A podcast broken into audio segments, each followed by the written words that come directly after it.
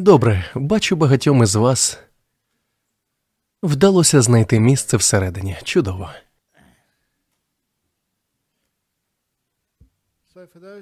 Ті із вас, хто вже давно приходить до цього центру, певно помітили, що промови, з якими я виступаю, базуються на основах буддизму, адже це буддійський центр. Та зазвичай я говорю про те, як ми можемо покращити наше життя, просто змінивши своє ставлення до речей. Ми не в змозі ані вплинути на багато чого в нашому житті, ані змінити це. Проте є одна річ, доступна для всіх. Це те, як ми сприймаємо події в нашому житті і як реагуємо на них. І коли ми дивимося на все по-іншому, це зменшує нашу тривогу, роздратування та біль. Завдяки цьому ми можемо жити щасливо і спокійно. Останні кілька виступів я зосереджував увагу на поясненні, як ми можемо змінити своє ставлення до досконалості і не докладати так багато зусиль у намаганні досягнути ідеалу, щоб бути тим, ким ми не є насправді. Багато людей, які намагаються вдосконалитись, розчаровуються, бо насправді їм стає гірше. Чим більше вони намагаються стати кращими, тим гірше вони почуваються. Аж раптом приходить усвідомлення, хто взагалі сказав, що з нами щось не так. Звідки це взялося? І так ми починаємо вчитися бути в мирі з собою. Навчіться бути в мирі з собою. Не намагайтесь спочатку самовдосконалитись, а потім бути в мирі з собою. А навпаки, будьте в мирі з собою таким, якими ви є зараз. І тоді покращення відбудеться поступово. Тоді проблеми вирішуються з легкістю. Багатьом людям у західних країнах це здається недієвим та нерозумним. Але це те, що століттями працювало на Сході. Навчіться розслаблятися, бути в мирі з собою, приймати себе таким, яким ви є, і ви побачите, що проблема вирішується самостійно. Отже, усе, що потрібно, це змінити ставлення до свого життя.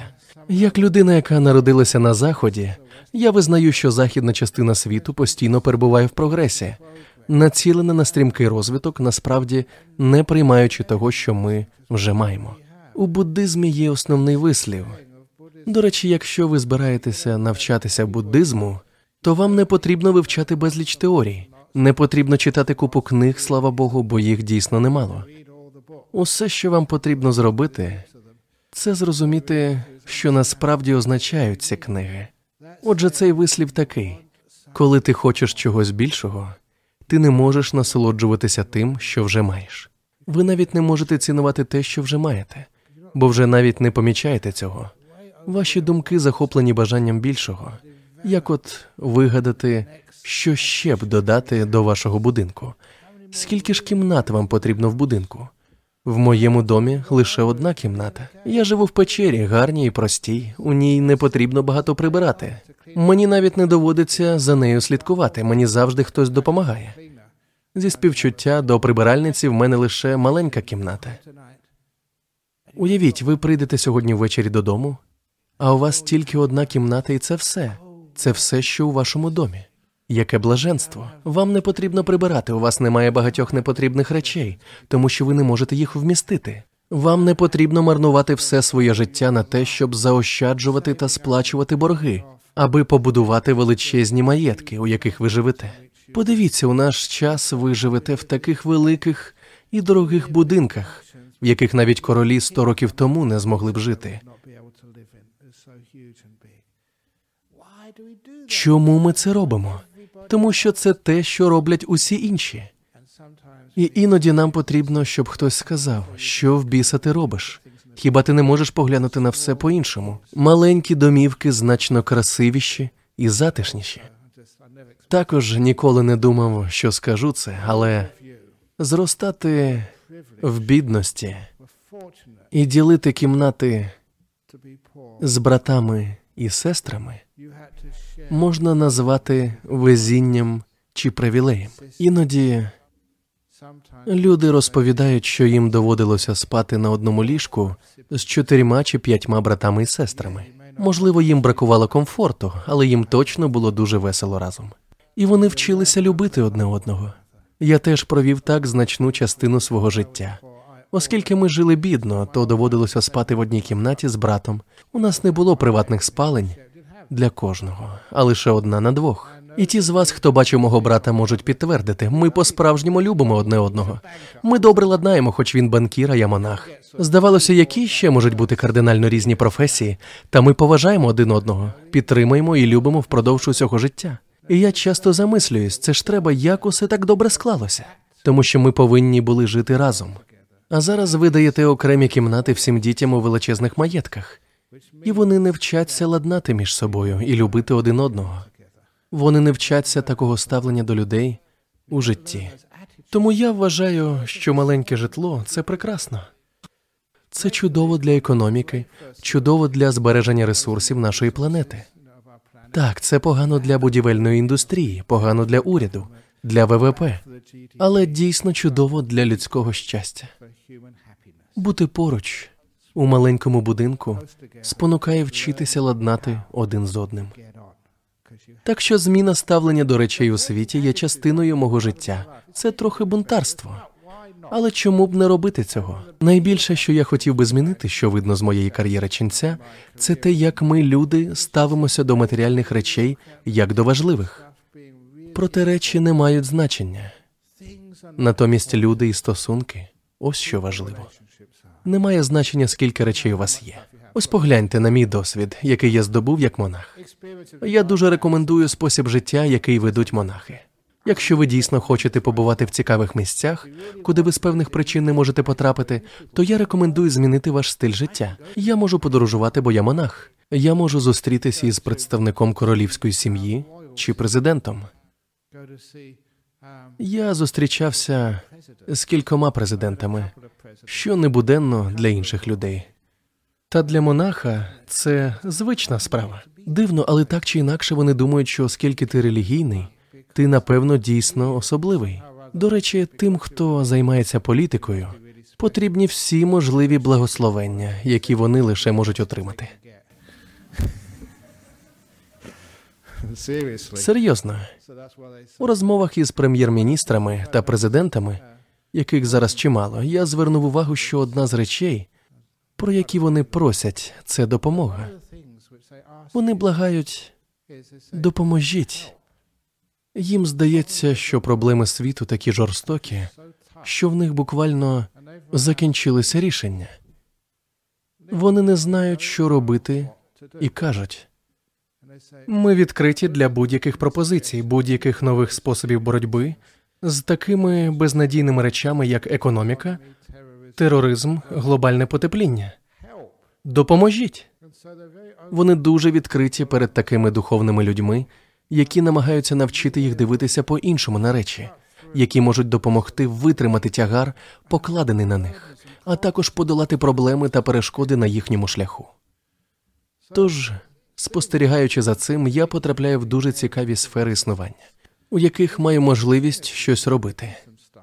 Я кажу як монах, тому що, будучи монахом, ви живете нестандартно. Ви думаєте нестандартно. Після останніх федеральних виборів я був дуже щасливий, бо хтось надіслав мені копію Мельбурнської газети «Вік», головною статтею якої стало те, про що я говорив уже багато років, про нашу демократію. Усі ми знаємо, що демократія не працює. То як ми можемо її покращити? Чому ми завжди мусимо знову і знову дотримуватися старої системи, знаючи, що вона не працює?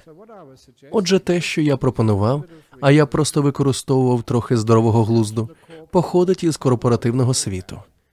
Але він не такий вже й поганий.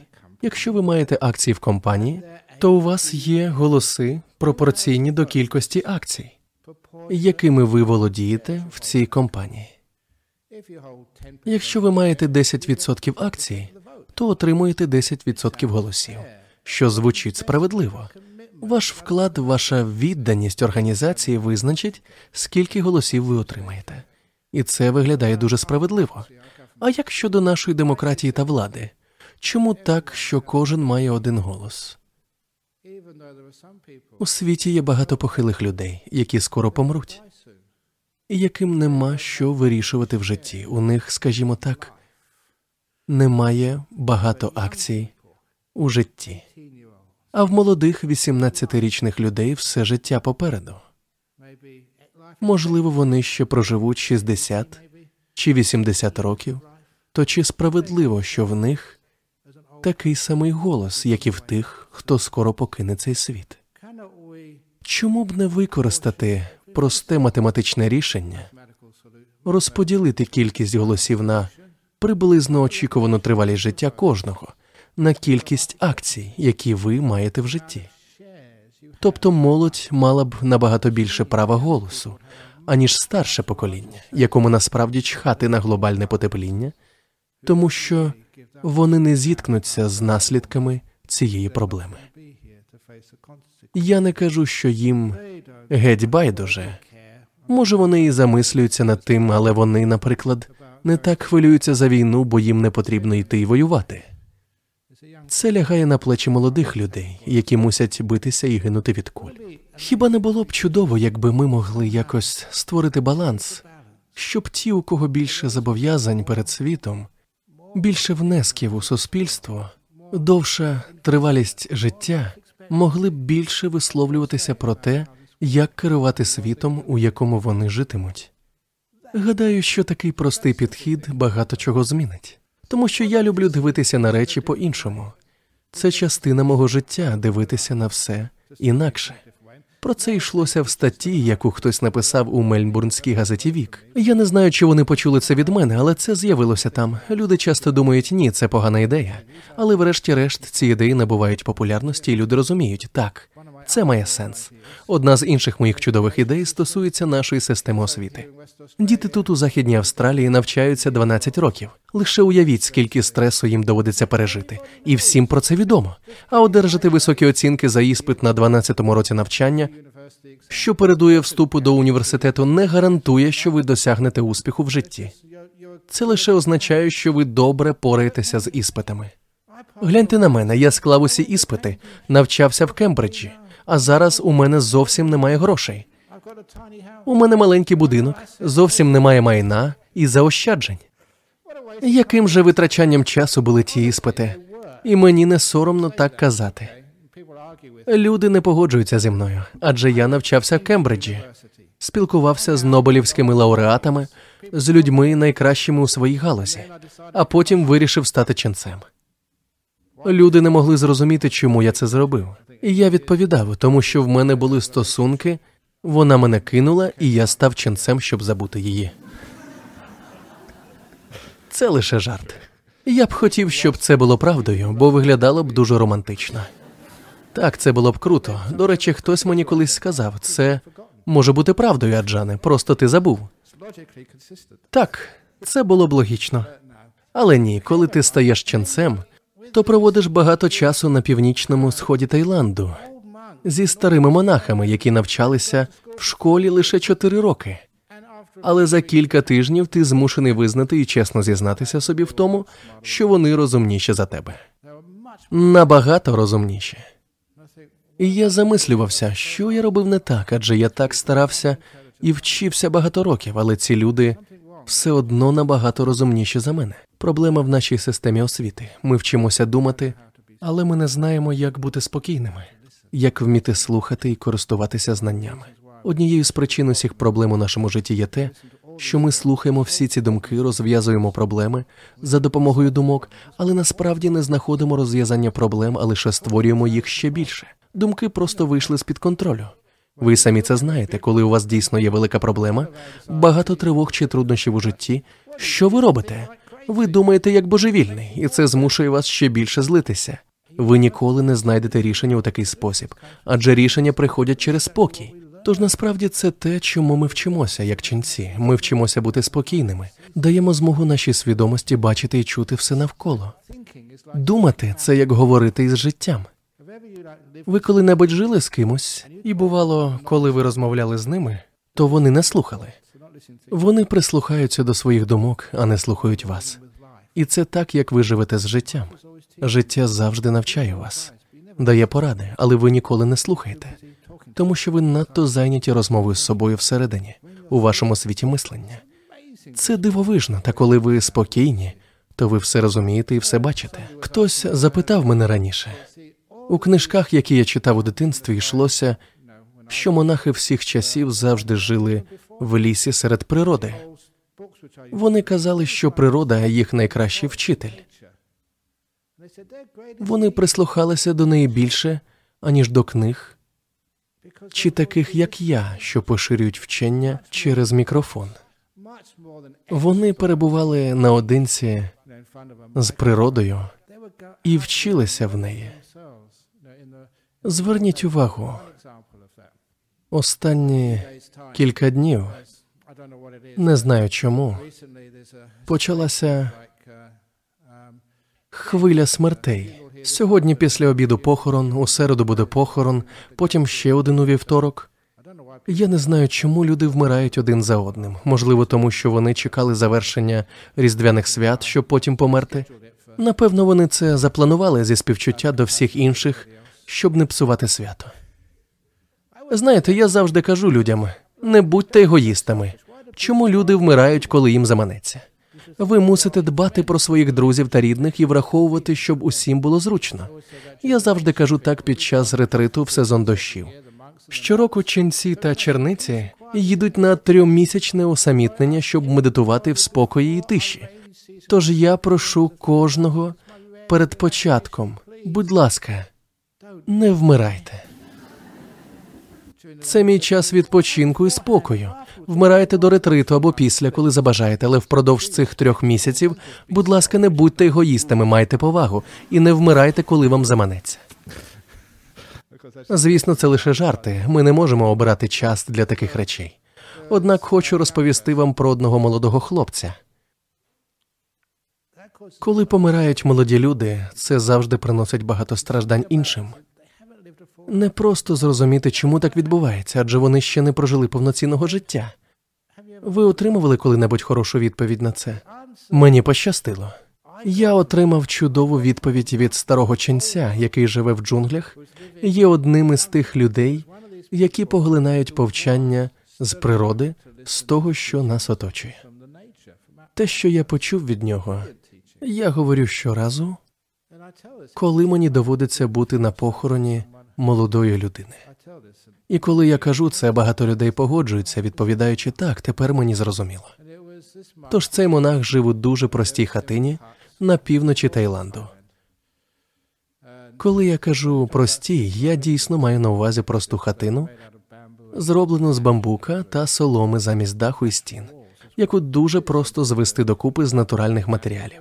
Щоранку він ходив просити милостиню в тамтешнє село і вів дуже ощадливе і мирне, і водночас дуже-дуже щасливе життя. Життя в джунглях передбачає бути готовим до різних неочікуваних подій, навіть таких, як шторм, і коли він настає, а ти посеред лісу, це дуже небезпечно, бо ти не маєш захисту. Падають дерева і великі гілки. А зараз уявіть собі хатинку з бамбука і соломи. Якщо гілка великого розміру впаде на дах, то неодмінно проб'є його наскрізь. Це не як з металевими дахами чи дахами, сконструйованими так, що навіть слон може впасти на нього і не пошкодити. Так роблять, бо інакше не матимуть дозволу на планування та будівництво, а не тому, що слон може впасти на дах. Хоча ніколи не знає, що може трапитися. Отже, так задумано для безпеки. А хатинка, про яку я розповідаю, була такою ненадійною, що якби крізь неї проникла гілляка, то якби вас одразу не розчавило, ви б точно травмувалися, зламали ногу чи руку. І коли ви ведете таке просте життя, у вас немає мобільного телефону, а навіть якби і був, там відсутні телекомунікаційні вежі і немає нікого, до кого можна було б зателефонувати, а отже не варто очікувати допомоги. Якщо ви зламаєте ногу, це, мабуть, гірше, ніж померти миттєво, бо ви просто приречені вмирати повільно. Тож це було дуже небезпечно, він не спав всю ніч, чуючи... Насправді це боляче. Я не очікував. Я завжди кажу, що коли ви виступаєте перед слухачами, робіть якісь спецефекти. Бо якщо просто без перестанку говорити, то людям стає нудно і вони засинають. Це щось на кшталт підвищення голосу під час промови. Чи вигукнути... Знаєте, дивно, але насправді людям це подобається. Тож... Дерева гучно гуркотіли ззовні хатинки. За таких обставин медитувати було вкрай важко, і він не спав всю ніч. Але все ж вижив. Якби загинув, то не зміг би розповісти мені цю історію. Тож він пережив ніч, а вранці вийшов на вулицю та, оцінивши шкоду, зрозумів, що йому дуже пощастило залишитися живим. Бо зовсім поряд лежали кілька великих дерев.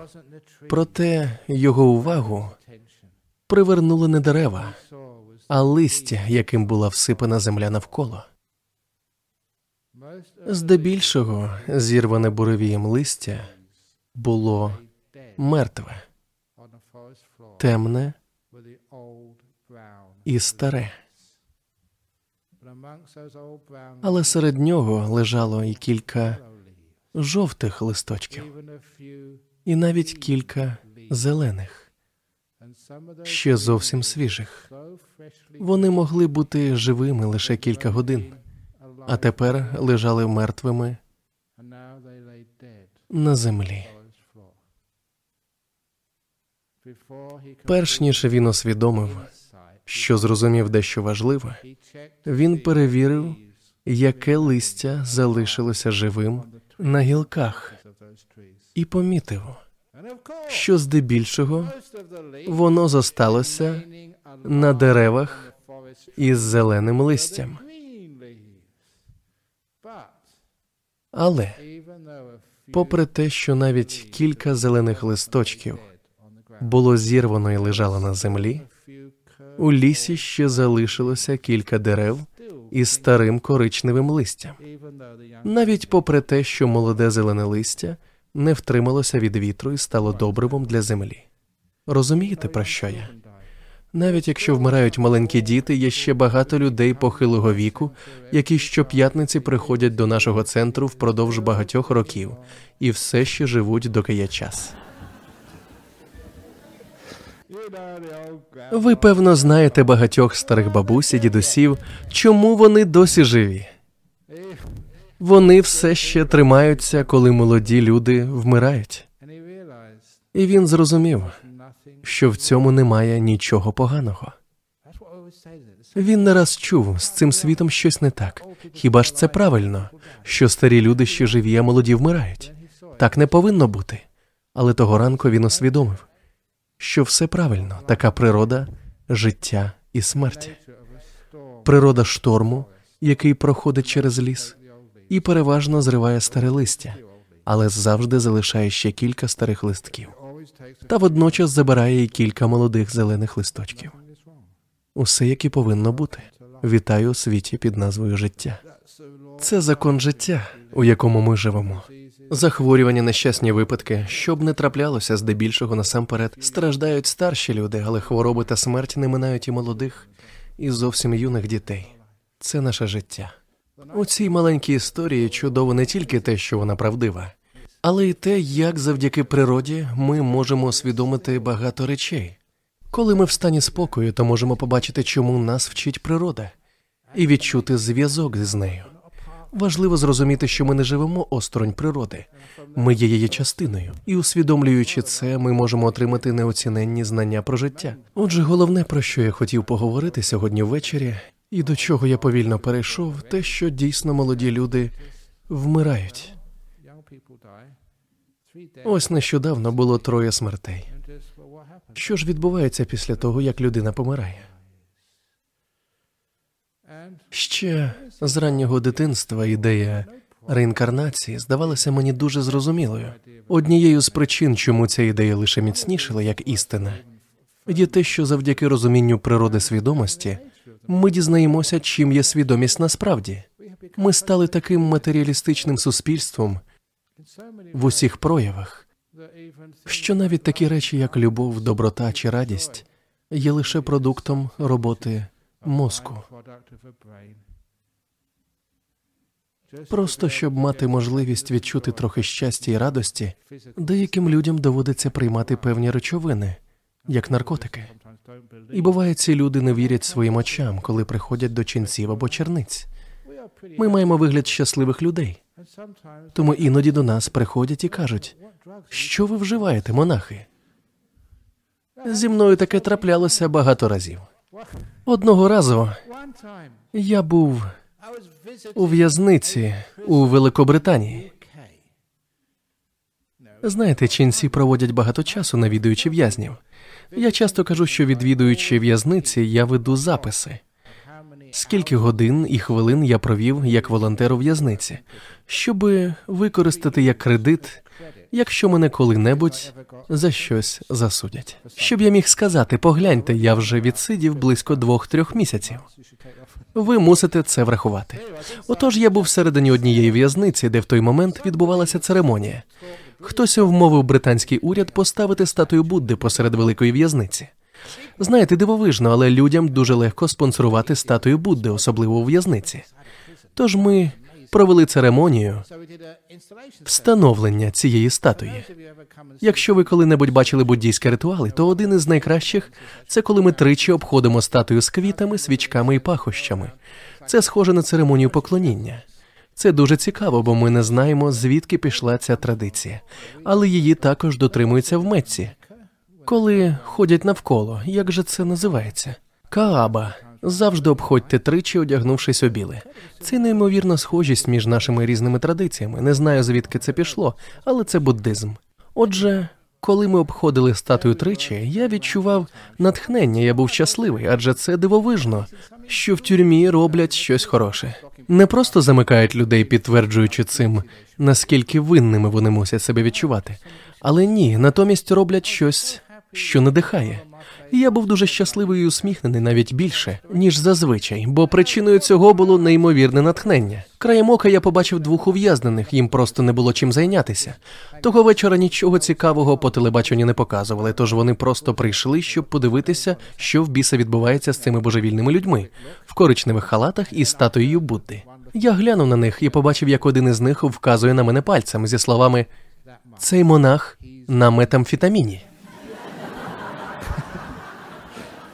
Якщо ви не знаєте, що це, то це такий наркотик.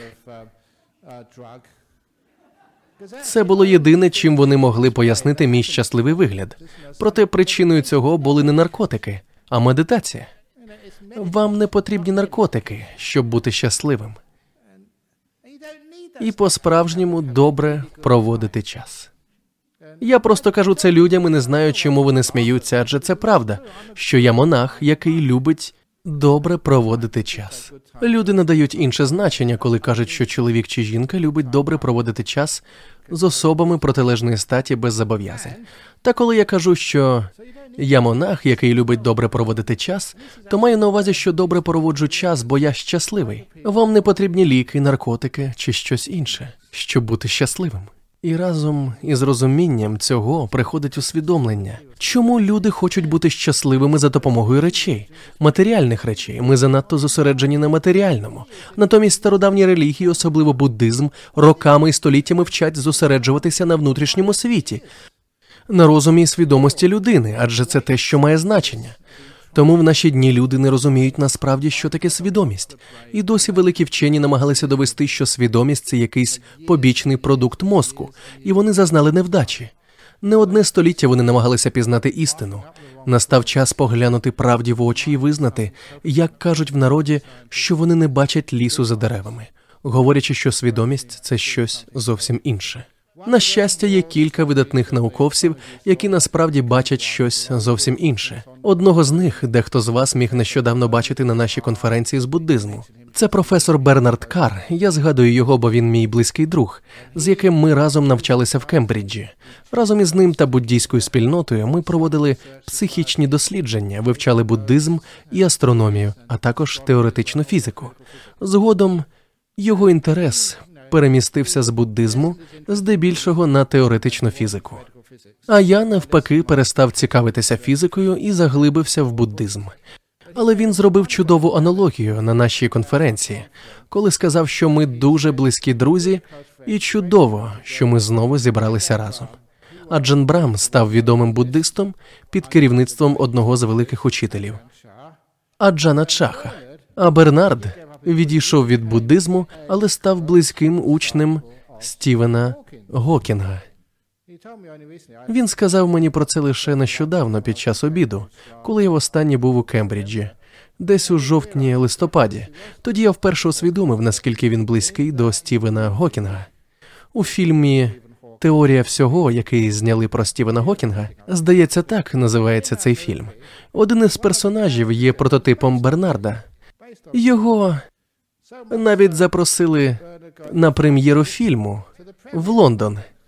Він йшов червоною доріжкою, і, за його словами, це було дуже круто. Тож він став послідовником Стівена Гокінга, а я послідовником Аджана Чаха. А тепер ми знову зійшлися разом.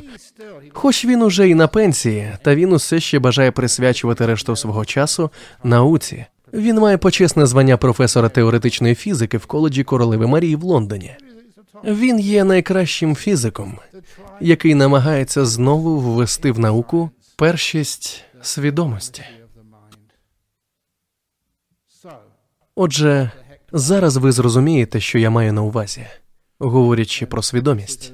Ми виконуємо невеличку вправу, бо коли ви виступаєте, недостатньо просто розмовляти з людьми, треба змусити їх зробити свій внесок. Я вас дещо запитаю, і я хочу, аби ви підняли ліву або праву руку вгору. Ви можете не підіймати рук, тільки якщо у вас немає жодної з них. Якщо у вас дві руки, підійміть одну і будьте чесними, зачекайте. Наберіться терпіння. Якщо ви щасливі, насправді більше щасливі, ніж сумні, і добре проводите час, то підійміть праву руку. Якщо ви здебільшого відчуваєте себе нещасним, підійміть ліву руку. Домовились? Підійміть руку, неважливо яку, але підійміть і тримайте. Ті люди, які підняли праву руку, отже, ви щасливі, так? Тепер, будь ласка, вкажіть мені на щастя. Покажіть мені, де воно? Де воно? Вкажіть на нього. Ви всі вказуєте на різні місця. Як так? Ваша голова. Ваша голова щаслива? Можете опустити руки. Це вправа показує, як важко вказати, де саме міститься щастя. Проте щастя справжнє. Воно відчутне, і ви це знаєте. Бо відчували його багато разів. Воно має різні форми, але воно справжнє. Де ж воно розташовується? Наступного разу, коли ви відчуватимете злість, замисліться, де вона перебуває. Де саме ви її відчуваєте? У своїй голові? У животі? Де саме? Річ у тім, що ми не можемо знайти ці відчуття, бо вони існують у нашій свідомості. Так само, як ви знаходите або визначаєте, що таке сад. Що ж означає сад? Сад – це місце, де ростуть дерева, квіти та газони. Сад визначається тим, що в ньому є. Тож, якщо ви хочете знати, що таке свідомість, то свідомість – це те, де любов, доброта, щастя, гнів, тривога, страх, надія, мир, де живуть усі ці квіти та бур'яни. Це те, що визначає свідомість. Це дає вам розуміння того, чим насправді є свідомість. Це позбавляє нас думки, що свідомість є чимось філософським, забобонним і чимось незвіданим. Свідомість там, де ви знаходите відчуття. І скоро ви зрозумієте, що вона живе не у фізичному просторі, і навіть не у вашому мозку чи тілі. І щоб довести це, я вам дещо розповім. Наш із Бернардом спільний друг, якого звати Джеф, навідував нас кілька тижнів тому, і ми разом пообідали. Він теж один із моїх кембриджських друзів, з якими ми проводили багато часу разом. Тож, коли Бернард приїхав сюди, то Сесілія, яка була тут кілька годин тому, поставила йому відверте питання. «Я знаю, що ви близький друг Аджана Брама. Розкажіть нам якісь плітки про його минуле, яким він був студентом і чи робив щось таке, про що не годиться розповідати у присутності дітей». Ну ж бо, поділіться. Бернард насправді не знав так багато, як знає Джеф. Ось чому я ніколи не запрошував Джефа сюди. Я був звичайним студентом, і, як і всі, робив справді нерозумні вчинки. Але, на щастя, мене не спіймали. Та все ж, у Джефа є донька, Паскаль. Вона вже заміжня і має дитину. Ми бачились у жовтні, коли вона приїздила сюди. Коли вона навчалася у першому класі, вчителька поставила їй запитання. Це, до речі, геніальна історія, про яку Джеф написав мені в листі. У філософії це фактично те, з чого ви починаєте історію, з логічною послідовністю, але ви опиняєтеся в місці, у якому ніколи не очікували опинитися, і це змінює ваш погляд на життя. І ця історія почалася з 5-річної дитини, яка пізніше вступила до аспірантури досліджень із біохімії в Оксфорд. Отже, вона, вочевидь, була справді обдарованою дитиною вже 5 років. Її вчителька у першому класі поставила запитання: «Що найбільше у світі?» І одна дитина підняла руку і відповіла: «Мій тато». Для 5-річної дитини тато величезний. І якась інша дитина сказала: «Ні-ні-ні, слон більший». Вони щойно були в зоопарку, і вона переконана, що слон значно більший за чийогось тата. «Ні», – сказала інша дитина, – «гора набагато більша за слона». В цьому і була мета вправи – спонукати дітей мислити, уявляти і дізнаватися більше. Потім підняла руку Паскаль і сказала: «Моє око – найбільша річ у світі». Навіть учителька не зрозуміла, що вона мала на увазі. Тобто, твоє око найбільше у світі. І тоді ця 5-річна дівчинка-геній відповіла: «Ну, моє око бачить її тата, слона, гору та багато іншого. Якщо все це може поміститися в моє око, тож моє око має бути найбільшим у світі». Це геніально. Бачити все довкола не так, як переважна кількість людей, без сумніву, геніально. Не можна когось звинувачувати в тому, що вони дивляться на все під іншим кутом. Тож тепер ви знаєте, що найбільшим є ваше око, бо все, що ви бачите, може вміститися в нього. Отже, воно величезне. Я одразу ж відповів на лист Джефа, написавши 9 з 10. Але не 10 з 10, тому що ваша свідомість може бачити все, що бачить ваше око, і навіть багато іншого. Якихось уявних речей, летючих свиней, невидимих слонів. Ви все це можете собі уявити, але ви ніколи цього не побачите. Ваша свідомість також може почути реальні та уявні звуки, відчувати запахи і відрізняти смаки, відчувати все, що відбувається з тілом, і іноді навіть відчувати фантомні кінцівки, реальні та уявні відчуття. Також свідомість має свої власні відчуття, як от любов, доброта, страх. Насправді, я переконаний, що все, що ви можете відчути і пізнати в житті, може поміститися у вашу свідомість. Отже, ваша свідомість – це найбільше не лише у світі, бо ви можете пізнати світ, і це може увійти у вашу свідомість. Вона більша за світ. Це логічний аргумент, який ще жодному філософу не вдалося спростувати чи заперечити. Це просто поглянути на життя з іншого ракурсу і отримати неймовірну відповідь про те, наскільки величезний і могутній людський розум. Тому люди продовжують розповідати про дивні речі, як от ігри розуму чи щось на кшталт цього. Ви знаєте, я розповідав цю історію дуже давно, і люди наче й казали: «Дійсно», але насправді не повірили в неї. Проте я почув це від очевидця, який присягався мені, коли я вкотре перепитував про правдивість історії, що це дійсно сталося. Тож ця історія про хлопця, який був анагариком упродовж 1 року в Серпентинському монастирі і поїхав до Німеччини, щоб закінчити навчання і отримати диплом. Першого ж дня в університетському містечку він пройшов повз банкомат. Насправді, це чудова історія, і ви можете отримати від неї певну користь, якщо ви це зрозумієте і правильно практикуватимете, про що дізнаєтесь. Отже, він пройшов повз банкомат, з якого раптово почув якийсь булькітливий звук. Важко чітко визначити, яким був той звук, але він пролунав саме тоді, коли хлопець проходив повз. Тож він сприйняв це як привітання від банкомата у зв'язку з поверненням до університетського кампуса. Відтоді це був його улюблений банкомат, де він робив усі свої транзакції. І тому, що він був таким ченцем, як я. Як би це дивно і божевільно не звучало, він завжди проявляв любов і доброту до банкомата. Щоб ти був щасливий і здоровий. Щоб у тебе ніколи не закінчувалися гроші. Щоб клієнти ніколи не били тебе і не лаялися, коли виявиться, що в них нульовий баланс. Щоб грабіжники ніколи не виривали тебе зі стіни чи підривали, намагаючись отримати готівку. Щоб ти жив у мирі і щасті. Отак він завжди з добром розмовляв з банкоматом, ставлячись до нього як до істоти зі свідомістю. І він поклявся мені, що ця історія дійсно трапилася з ним.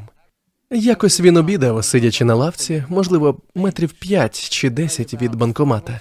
Ніхто близько до банкомата не підходив упродовж 20 хвилин, доки він був там. Він міг побачити, якби хтось підходив, але там не було ні душі. Тож він сидів там, обідав, аж раптом почув знайоме булькотіння. Це знову банкомат булькнув. До нього. Він озирнувся і побачив, як з банкомата виходить банкнота у 20 євро. Ніхто впродовж 20 хвилин не вставляв жодної кредитної картки, не вводив ніякого пін-коду. Але якимось чином з'явилося 20 євро. Хлопець із недовірою підійшов до банкомата, аби переконатись, що банкнота дійсно там є. «Чиї це гроші?» – перепитав він. Ніхто, звісно, не відповів, бо не було кому відповісти, тому що це був подарунок банкомата своєму другові. Ви в це вірите? Це дійсно сталося. Люди кажуть, що цього не було насправді, адже так просто не могло статися, але це не так. Будь-який вчений міг би довести, що це сталося. Це було там, це було реально. Тільки ми ще не зрозуміли, як це відбувається, як працює розум. Нещодавно один з моїх слухачів розповів мені, як його старий айфон перестав працювати. Іноді ми так довго користуємося мобільними телефонами, що їхній термін придатності добігає кінця. Цей чоловік намагався жити простим життям, тож замість того, щоб замінити старий телефон і придбати новий, він залишив старий. І коли той не працював, чоловік стукав по ньому, бив його, але, звісно ж, це не допомагало. І тоді він усвідомив: «Я буддист, я не повинен так поводитись». Тому він вибачився перед своїм телефоном. «Вибач, айфон, я не мусив бити тебе, мені дійсно шкода, я більше ніколи так не зроблю. Я бажаю тобі миру і щастя». І щойно він це сказав, телефон негайно запрацював. Кажу вам, я теж пробував це раніше, не з айфон, бо в мене його немає, але я пробував це стільки разів. Де Ронні? Вона тут? Я бачив її сьогодні. Вероніка. Вона десь позаду. Якось я повертався в суботу, в день із церемонії, і просто йшов сюди дорогою, а наша група Калянамітта збиралася зайнятися кайтсерфінгом чи ще чимось дивним. І вони намагалися відчинити машину. Багажник їхньої машини був щільно замкнений, і їм ніяк не вдавалося його відчинити. Хоч як вони не намагалися впродовж 20 хвилин... О, вона там, ось ти де, Вероніко. Як довго ви намагалися відкрити ту машину, перш ніж я з'явився? Лише 5-10 хвилин, так? Скільки людей пробували? 2, але так і не змогли. Саме так. Тож, коли я підійшов, вони сказали: «Аджане, ти б не міг використати свої сили, щоб відчинити машину, будь ласка». Я дуже добрий монах і дуже корисний. Тому я сказав: «Добре, але є одна умова. Я хочу укласти угоду». Угода полягала в тому, що Ронні, та, що позаду, стане черницею. І вона погодилася, навіть не уявляючи, що я можу це зробити. Але це якраз те, що ви можете робити. Ви можете дарувати любов і доброту до всього. Тож я сказав, гарна машина, гарна. Я повторив це, вставив ключ, повернув його, і вона відразу відчинилася. А бідненька Ронні мусила стати черницею. Будьте обережні, граючись з чинцями, адже це може бути дуже небезпечно. Але, на щастя, одна з учениць тієї молодіжної групи була юристом. Вона відразу знайшла рішення, щоб Ронні не довелося ставати черницею. Вона сказала, ти не вказав конкретного часу, коли вона має стати черницею. Вона пообіцяла, що стане нею, але ти не сказав, коли. Тож, можливо, це станеться через 50 років, або колись у наступному житті. Це було хитро. Дивовижно, що можна зробити зі свідомістю. І це те, за чим ми спостерігаємо вже багато років. Свідомість безмежна. І я провів більшу частину свого життя монахом, досліджуючи і пізнаючи, якою вона є насправді, наскільки вона потужна. І вона справді є такою. Хотілося б узяти ці докази і, як роблять вчені, показати їх людям, щоб вони дізналися і зрозуміли, що розум неймовірно потужний. І це насправді те, що ми мусимо робити в сьогоденні. Зміцнювати свідомість, а не мозок. Не вчитися, як думати, а вчитися бути спокійним і отримати доступ до набагато більшої сили, яку ми втратили. Адже вона справді може творити неймовірні речі. Тому в буддизмі завжди було так. Зосередитися на свідомості, дізнатися, якою є ваша свідомість. Вправа, яку ми робимо, це медитація, завдяки якій ви дійсно зміцнюєте свідомість, пізнаєте її. Невеличке порівняння, перш ніж я закінчу, тому що я знову трохи затримую час. Насправді, порівняння іноді є єдиним способом передати певні істини. Дуже важко знайти порівняння, але це одне з порівнянь, яке я використовував. Отож, був колись імператор. Щоразу, коли він виходив на публіку, то був покритий з ніг до голови 5 предметами одягу. Він одягав чоботи аж до стегон, штани, що закривали верхню частину черевиків, до щиколоток, і великий піджак, який перекривав верх штанів, і йшов вгору аж до шиї, і вниз до рук. Також в імператора були величезні рукавиці, які перекривали рукави туніки і шолом, як у Дарта Вейдера, що накривав верх туніки. Тож неможливо було побачити жодної частини шкіри, очей чи обличчя цього імператора. Ніхто не знав, ким був імператор – хлопцем чи дівчиною, старим чи молодим, азіатом, європейцем, африканцем чи ким завгодно іншим. Тіла взагалі не було видно, видно було лише 5 шарів одягу – шолом, піджак, рукавиці, штани та чоботи. Тож ніхто насправді не розумів, ким був цей могутній імператор. І єдиним способом дізнатися це було зняти 5 предметів одягу, щоб побачити, що під ними. І в порівнянні, про яке я говорив, йдеться про 5 органів чуття – зір, слух, нюх, смак і дотик. Ваша свідомість – імператор, який контролює більшість з того, що ви робите в житті. Ваше щастя і сум, вашу здатність кохати і бути коханим, ваше фізичне здоров'я і ваш спокій. Це все контролює імператор всередині. Ми не знаємо, що це таке і ким ми є. Отже, ми знімаємо ці 5 предметів одягу – зір, слух, нюх, смак і дотик. Ось що відбувається в медитації. Ви заплющуєте очі, і зір зникає. Ви нічого не чуєте, не нюхаєте, доки ніхто не випустить гази. Все зникає. Знаєте, тому в буддійських храмах запалюють багато пахощів. На всяк випадок, щоб замаскувати запах. Для цього завжди є причини.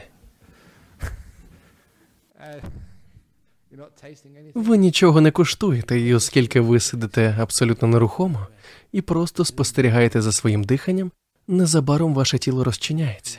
Ви не відчуваєте ніг, не відчуваєте рук, жодного болю. А коли ваше тіло розчиняється, то разом із ним розчиняється і дихання.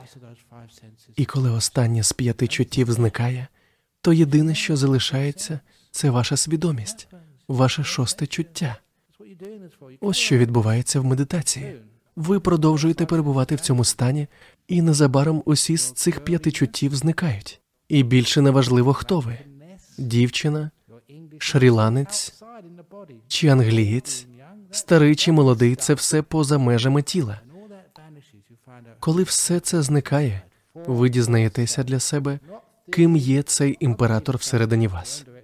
І це не теорія, не віра в когось іншого. Це ваш безпосередній досвід. Саме це робить медитація.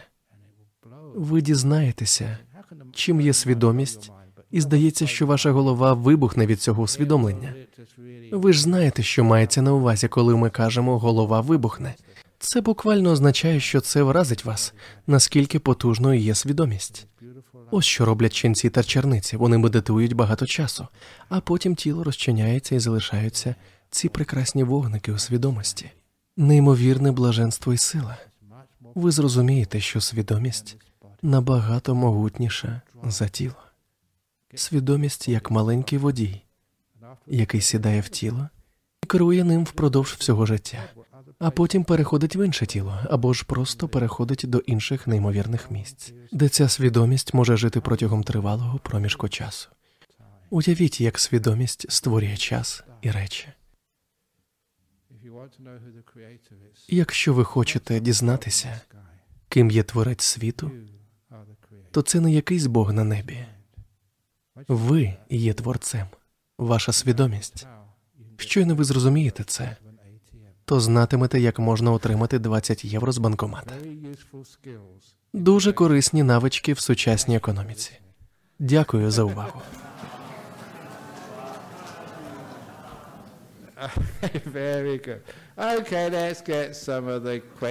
Дуже добре. А зараз перейдемо до питань, особливо до тих, що були надіслані із-за кордону. Отож...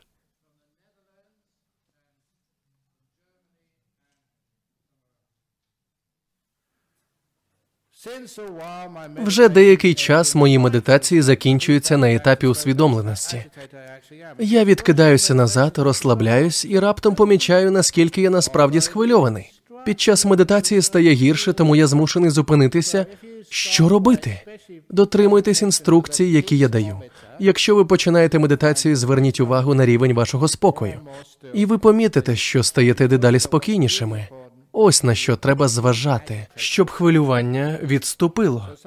Іноді це відбувається ще тому, що уважність спрямована не на те, де вона потрібна. І ви насправді не бачите, у чому проблема. А якщо спрямуєте свою увагу на рівень вашого спокою, то це, ймовірно, буде вирішено. Наступне запитання. Відпустити. Чи не надто надмірно ми використовуємо це слово в сьогоденні? Здається, що люди байдуже ставляться до всього, чого не можуть досягнути або не хочуть докладати зусиль. Дійсно, ви йдете на роботу, і замість того, щоб вам сказали, що вас звільнено, чи ми проганяємо вас, вони кажуть, ми змушені вас відпустити. Вони не відпускають вас, а звільняють. Це і справді надмірно використовується, і іноді люди можуть сказати, ну якщо ми просто відпустимо це, то нічого не досягнемо в житті. Так, є моменти, які треба відпускати. І час, коли треба робити щось. Тому, якщо вам потрібно в туалет, не відпускайте це на місці, де знаходитеся. Ви докладаєте зусиль, щоб спочатку дістатися до туалету, а потім відпускаєте. Не відпускайте, коли їдете на мотоциклі додому, а міцно вчепіться за нього. Відпускати – це навичка, яку ми використовуємо, коли це доречно. Коли ми нічого не можемо зробити, ми відпускаємо це. А коли можемо докласти зусиль, то робимо це. І річ у тім, що ми знаємо, як докладати зусиль у житті. Адже ми робимо це, відколи пішли до школи. Але ми так і не навчилися бути спокійними і давати змогу всьому просто бути таким, яким воно є. Що є однією з причин, чому ми божевільне суспільство. Вміти відпускати – це чудова навичка. Навчіться робити це і використовуйте, коли це необхідно.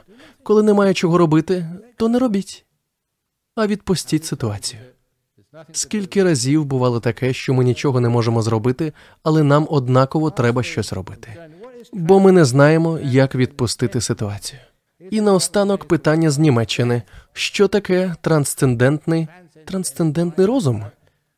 Це те, що залишається від нас після смерті? Трансцендентний розум, я не знаю. Я знаю, що в одного з наших ченців багато років тому були погані зуби. І, як ви знаєте, ми живемо в Серпентині. І до стоматолога далеко. Усім відомо, як це відбувається в наші дні. Ви мусите призначити візит, і коли ви йдете на прийом, треба почекати, а потім... Це такий біль, насправді, мабуть, біль у шиї сильніший, ніж біль у роті, коли йдеш до стоматолога. Тож цей монах подумав, так, це марна трата часу, йти до стоматолога. Тому він вирішив видалити собі зуба самотужки. І я дійсно бачив це. Він просто пішов у майстерню, узяв пласкогубці і вирвав собі зуб. А я випадково зайшов у майстерню Буден'янського монастиря і побачив цей закривавлений зуб у пласкогубцях. Що ти зробив? Та просто вирвав собі зуб. Це набагато дешевше і швидше, ніж йти до стоматолога. Я подумав, як він це зробив? І він відповів, це дуже легко, тому що... До речі, це чудова думка. Він сказав, коли я вирішив видалити зуб, це не було боляче. Знаєте, думати і планувати не болить. Прийти в майстерню теж не боляче, як і підбирати пласкогубці. Також мені не було боляче, коли я поставив пласкогубці на зуб. Аж доки я його не почав виривати, ось тоді було боляче. Але ви знаєте, лише на 20-30 секунд, і все було позаду. Після цього я не відчував сильного болю. Лише 20 секунд болю і все. Але якби це були ви, ще до того, як ви би узяли в руки пласкогубці, це вже було б пекельним болем. Розумієте, що таке біль? Це очікування. Він натренував себе не очікувати, а бути в моменті. А це лише 10 секунд болю. Отже, це те, що ми називаємо трансцендентальною медитацією. Цього досить для сьогоднішнього вечора. Дуже дякую. Гаразд, віддаймо шану Будді, Дхаммі та Сангі. Пробачте, але ті з вас, хто мене знає, знають, чого очікувати.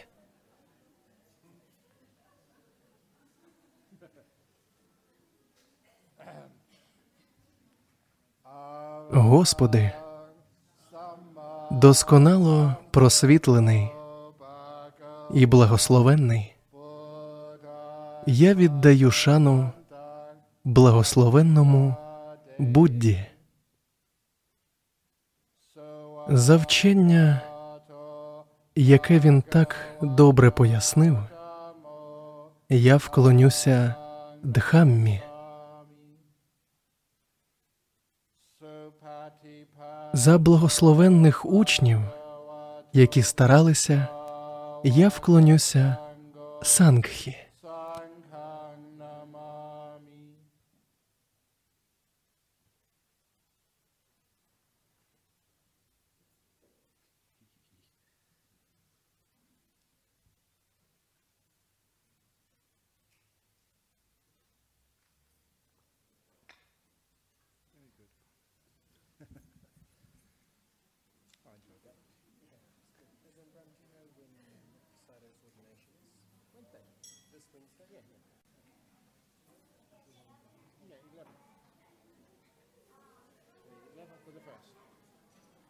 Hi.